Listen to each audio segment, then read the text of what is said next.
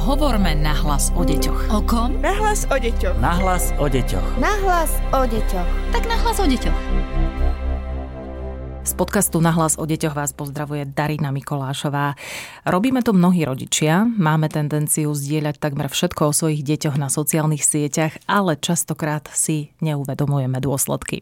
Dnes sa o tejto téme budem preto rozprávať so psychológom Výskumného ústavu detskej psychológie a patopsychológie Michalom Božíkom. Michal, vítajte. Ďakujem za pozvanie. Prečo to tak rodičia majú, že zdieľajú častokrát úplne najmenšie detaily o tých najmenších, o svojich deťoch? Tých dôvodov môže byť viacero a každý ten rodič si teda vyberá ten svoj podľa toho, čo preferuje, ale takými najčastejšími dôvodmi sú asi tieto štyri. V prvom rade je to nejaké potvrdzovanie svojej identity alebo získavanie pozornosti.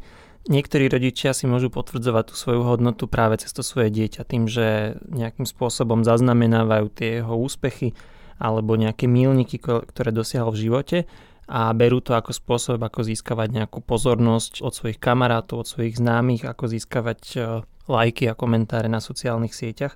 Môže to byť spôsobené nedostatkom nejakej e, pozornosti alebo podpory, ktorú oni pociťujú vo svojom vlastnom živote, alebo to môže byť e, taká potreba toho projektovať nejaký obraz dokonalej rodiny a podobne.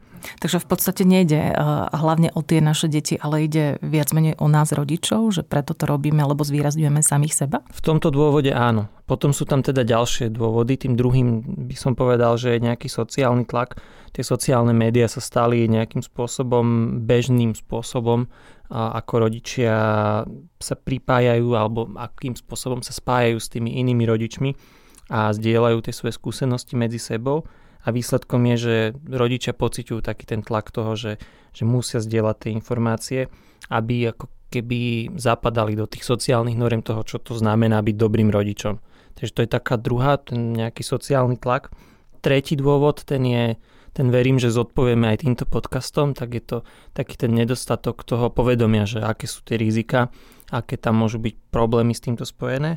Niektorí rodičia si teda neuvedomujú tie potenciálne dôsledky toho, že keď oversharujú, keď prehnane zdieľajú tie informácie o svojich deťoch na sociálnych médiách, nemusia si byť vedomí toho, že sa dá ukradnúť identita, že tam číhajú online predátori alebo že hrozí kyberšikana a podobne.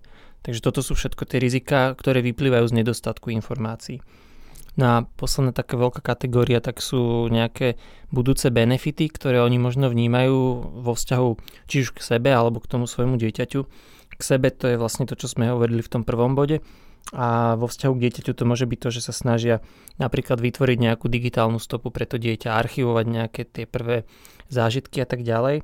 Môžu to vidieť ako dobrý spôsob, ako týmto spôsobom archivovať tieto veci Akurát si možno neuvedomujú, že to nesie zo sebou aj tie rizika, že tie fotky môžu byť ukradnuté, že to dieťa to nemusí v dospelosti vnímať úplne pozitívne a podobne. Takže je asi dôležité povedať na začiatok asi to, že takéto prehnané zdieľanie fotiek môže mať aj tie svoje negatívne dôsledky a rodičia by si mali byť e, vedomi toho, že čo zdieľajú a komu to zdieľajú. Mm-hmm. V zahraničí sa už v tejto súvislosti skloňuje pojem sharenting. Čo to vlastne znamená, keby sme to mali vysvetliť? Keby sme to sharenting rozbili vlastne na tie dve slova, z ktorých toto slovo vzniklo, tak by to bol teda parenting, alebo teda rodičovstvo a slovičko share zdieľanie, čiže je to rodičovstvo sdielaním, keby sme to tak poslovenčili ale v podstate to znamená, alebo popisuje to nejaké zdieľanie informácií, fotiek, videí o svojom dieťati na sociálne médiá. To je taká akože základná nejaká definícia a tento sharenting sa naozaj stáva viacej bežným v posledných rokoch, pričom rodičia používajú tie sociálne médiá presne na to, aby zdieľali nejaké novinky zo svojho života, nejaké milníky, ktoré dosiahli tých detí a, a fotky a teda snažia sa to zdieľať so svojou rodinou a so svojimi kamarátmi, akurát, že nevždy im to vyjde, že by to zdieľali len s nimi. Uh-huh. Ten sharenting môže mať viacero fóriem, od zdieľania fotiek, prvých krokov dieťaťa až po nejakú narodeninovú party, alebo po to, že dávajú nejakú fotku o tom, ako dosiahli nejaký akademický úspech, ako získali nejaký titul a podobne. Niektorí rodičia ale zdieľajú aj oveľa viacej citlivé alebo osobné informácie, ako napríklad zdravotné záznamy svojich detí, alebo nejaké problémy so správaním a tam už sa dostávame možno do tej problematickej oblasti, že čo je správne, čo je nesprávne zdieľať. Čiže to nemusia byť ani fotky, ale stačí, keď napíšeme napríklad status o tom, čo naše dieťa trápi, respektíve čo s ním aktuálne riešime. Už aj to je sharenting, áno? Áno, ale ono to môže byť aj fotka, že tí rodičia si častokrát neuvedomujú, že keď odfotia nejaký treba z lekárskú správu uh-huh. a aj keď tam začiernia proste nejaké osobné údaje, tak už len to, že akým spôsobom, že čo ten lekár napísal, aj to je osobná informácia, uh-huh. že tá diagnoza samotná, síce to je izolované, ale vlastne na základe toho, že poznajú to svoje dieťa, že poznajú proste aj tí ich známi vedia, že tento môj známy má toľko a toľko detí, tak toto bude asi toto dieťa, tak to dieťa sa dá dohľadať, aj keď oni ako keby urobia ten prvý krok, že, že nezverejnia úplne všetko. A toto už sa dostávame naozaj do tej problematickej časti. Ak sa bavíme o sharentingu, tak je dôležité si uvedomovať uh, také základné informácie a to je to, že máme si byť vedomi toho, aké máme nejaké či už nastavenia súkromia, to množstvo tých informácií, ktoré zdieľame, rozsah tých informácií, ktoré zdieľame a vždy by sme sa mali snažiť získať súhlas toho dieťaťa. Samozrejme, keď je to to najmenšie dieťa, tak ten súhlas ani nevieme získať, ale keď už je to dieťa schopné nejakým spôsobom ten súhlas vyjadriť, tak vždy sa snažiť získať ten súhlas od tohoto dieťaťa. Alebo sa minimálne, keď je to dieťa malé, vcítiť do toho, ako by sme sa cítili my o pár rokov alebo pred pár rokmi, keby o nás takéto informácie vyplávali na sociálne siete. Poďme teda k tým rizikám. Čo všetko sa môže stať, ak teda zdieľame fotky svojich detí na sociálnych sieťach? Už sme to naznačili, už sme naznačili aj hrozbu od toho, že na internete sú predátori. Kam sa tieto fotky až môžu dostať? Tých potenciálnych rizik je viacero. Ja sa to zase pokúsim nejakým spôsobom trošku zakategorizovať. V prvom rade sa môžeme baviť o kategórii nejakých osobných informácií a o tom, alebo súkromných informácií, ktoré môžu potenciálne uniknúť. A to môžu byť už len také základné veci, mená, dátumy narodenia, bydlisko a podobne. Takisto to môže spôsobiť, že to dieťa bude zraniteľné voči nejakej krádeži identity, lebo na základe toho sa dá ľahko tá identita vykreovať. Rovnako môžu byť zraniteľní voči tým online predátorom alebo kyberšikanovaniu. Každý z týchto údajov, tak ako sa dá použiť tým dobrým spôsobom, tak sa dá zároveň aj zneužiť. Druhú kategóriu tvoria možno také tie dôsledky, ktoré majú nejaký trvalejší raz. V prvom rade je toto, že každé takéto zdieľanie informácie vytvára nejakú digitálnu stopu. A tá digitálna stopa je väčšinou trvalá, čiže to, že my sme zverejnili nejakú fotku a potom ju stiahneme, neznamená, že tá fotka z toho internetu zmizla. Ona Aha. môže byť uložená niekde, mohol si už niekto medzi tým stiahnuť a podobne, čo teda potenciálne vytvára riziko toho, že tá fotka bude stotožniteľná s tým daným človekom, či už v jeho dospelosti a podobne. A keď si predstavíme situáciu, ako teraz na politikov napríklad vyťahujú rôzne staré fotky a kauzy a tak ďalej, tak vlastne toto pripravujeme aj pre tie naše deti, ktoré sa naozaj môžu ocitnúť v situácii, keď budú dospelí, že toto im bude spôsobovať problémy a to mm-hmm. si mhm. mnohí rodičia neuvedomujú. A môže to ovplyvniť nielen teda tie pracovné veci, môže to samozrejme ovplyvniť aj to, že či sa dostanú na nejakú lepšiu školu, lebo keď nájdu nejakú zahambujúcu vec o nich, ak si budú preklepávať tých svojich kandidátov na tej škole, tak e, nemusia sa dostať na školu, ale môže to byť e, aj v takej tej osobnej rovine, že budú sa snažiť si nájsť nejakého romantického partnera, partnerku, ten si nájde nejakú fotku, ktorá im ukáže toho ich potenciálneho partnera v nelichotivom svetle a toto všetko môže spôsobovať problém. Čiže to sú tie dlhotrvajúce dôsledky. Potom sú tam nejaké emocionálne rizika alebo nejaké takéto zahambenie. Samozrejme, prvé, čo vám napadne, je, že dieťa, ktoré nejakým spôsobom je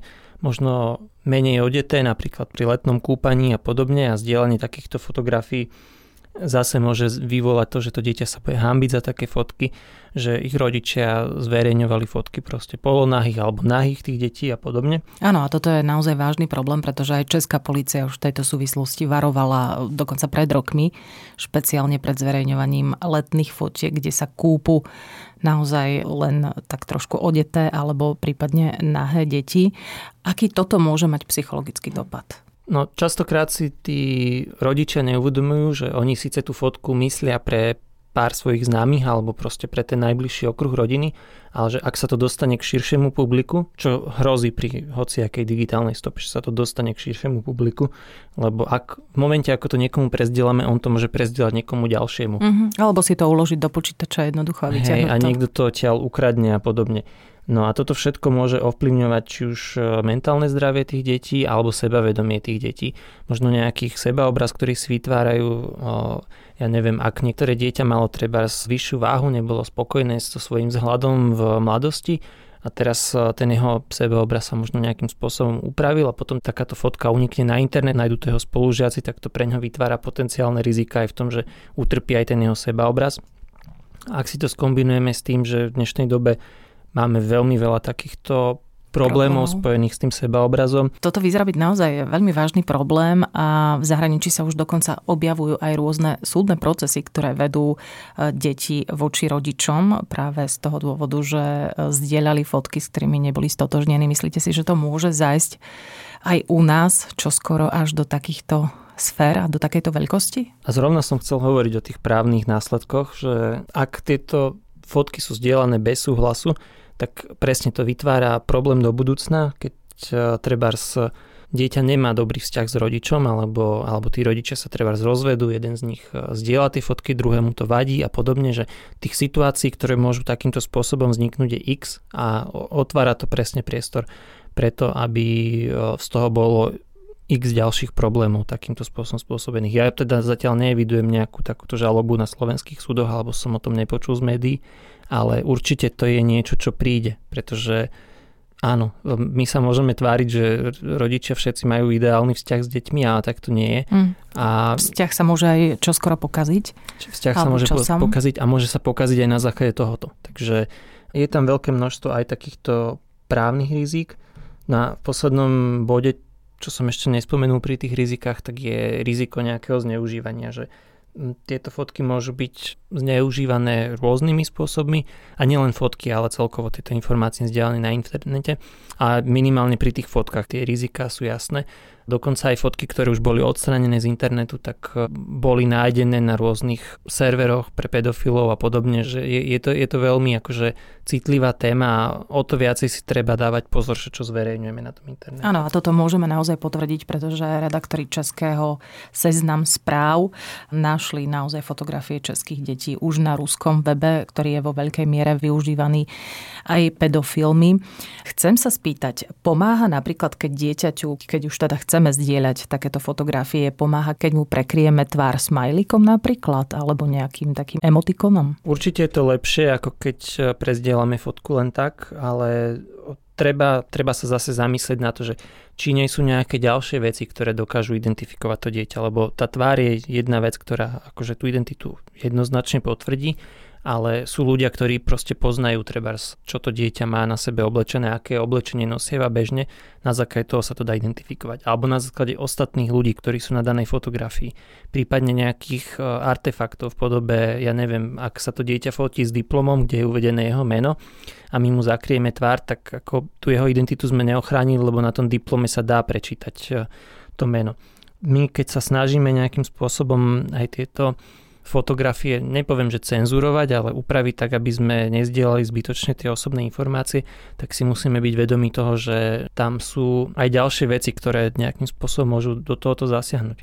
A častokrát sú to veci, ktoré si ani nevšimneme, že ak treba s fotíme fotku, na ktorej je zrkadlo alebo nejaká sklená plocha, tak na nej môže byť odraz toho dieťaťa, kde tá tvár už nebude mm-hmm. zakrytá a podobne. Takže treba byť v tomto asi veľmi opatrný a treba si, si pýtať aj ten súhlas toho dieťaťa. Treba to možno dať pozrieť aj jednému, dvom ďalším ľuďom, aby predtým na tú fotku pozreli, že či je to v poriadku, aby nám možno poradili, že či je to v poriadku.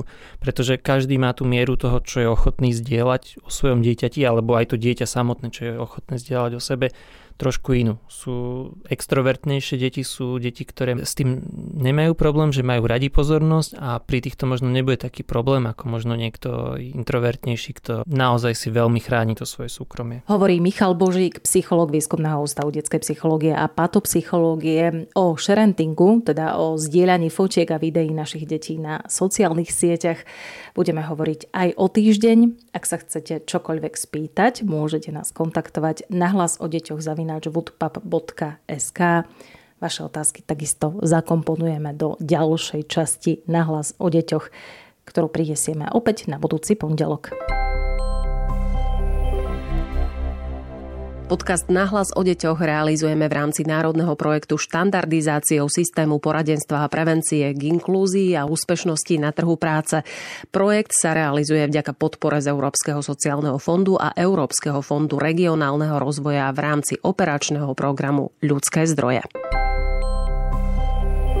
Hovorme nahlas o deťoch. O kom? Nahlas o deťoch. Nahlas o deťoch. Nahlas o deťoch. Tak nahlas o deťoch.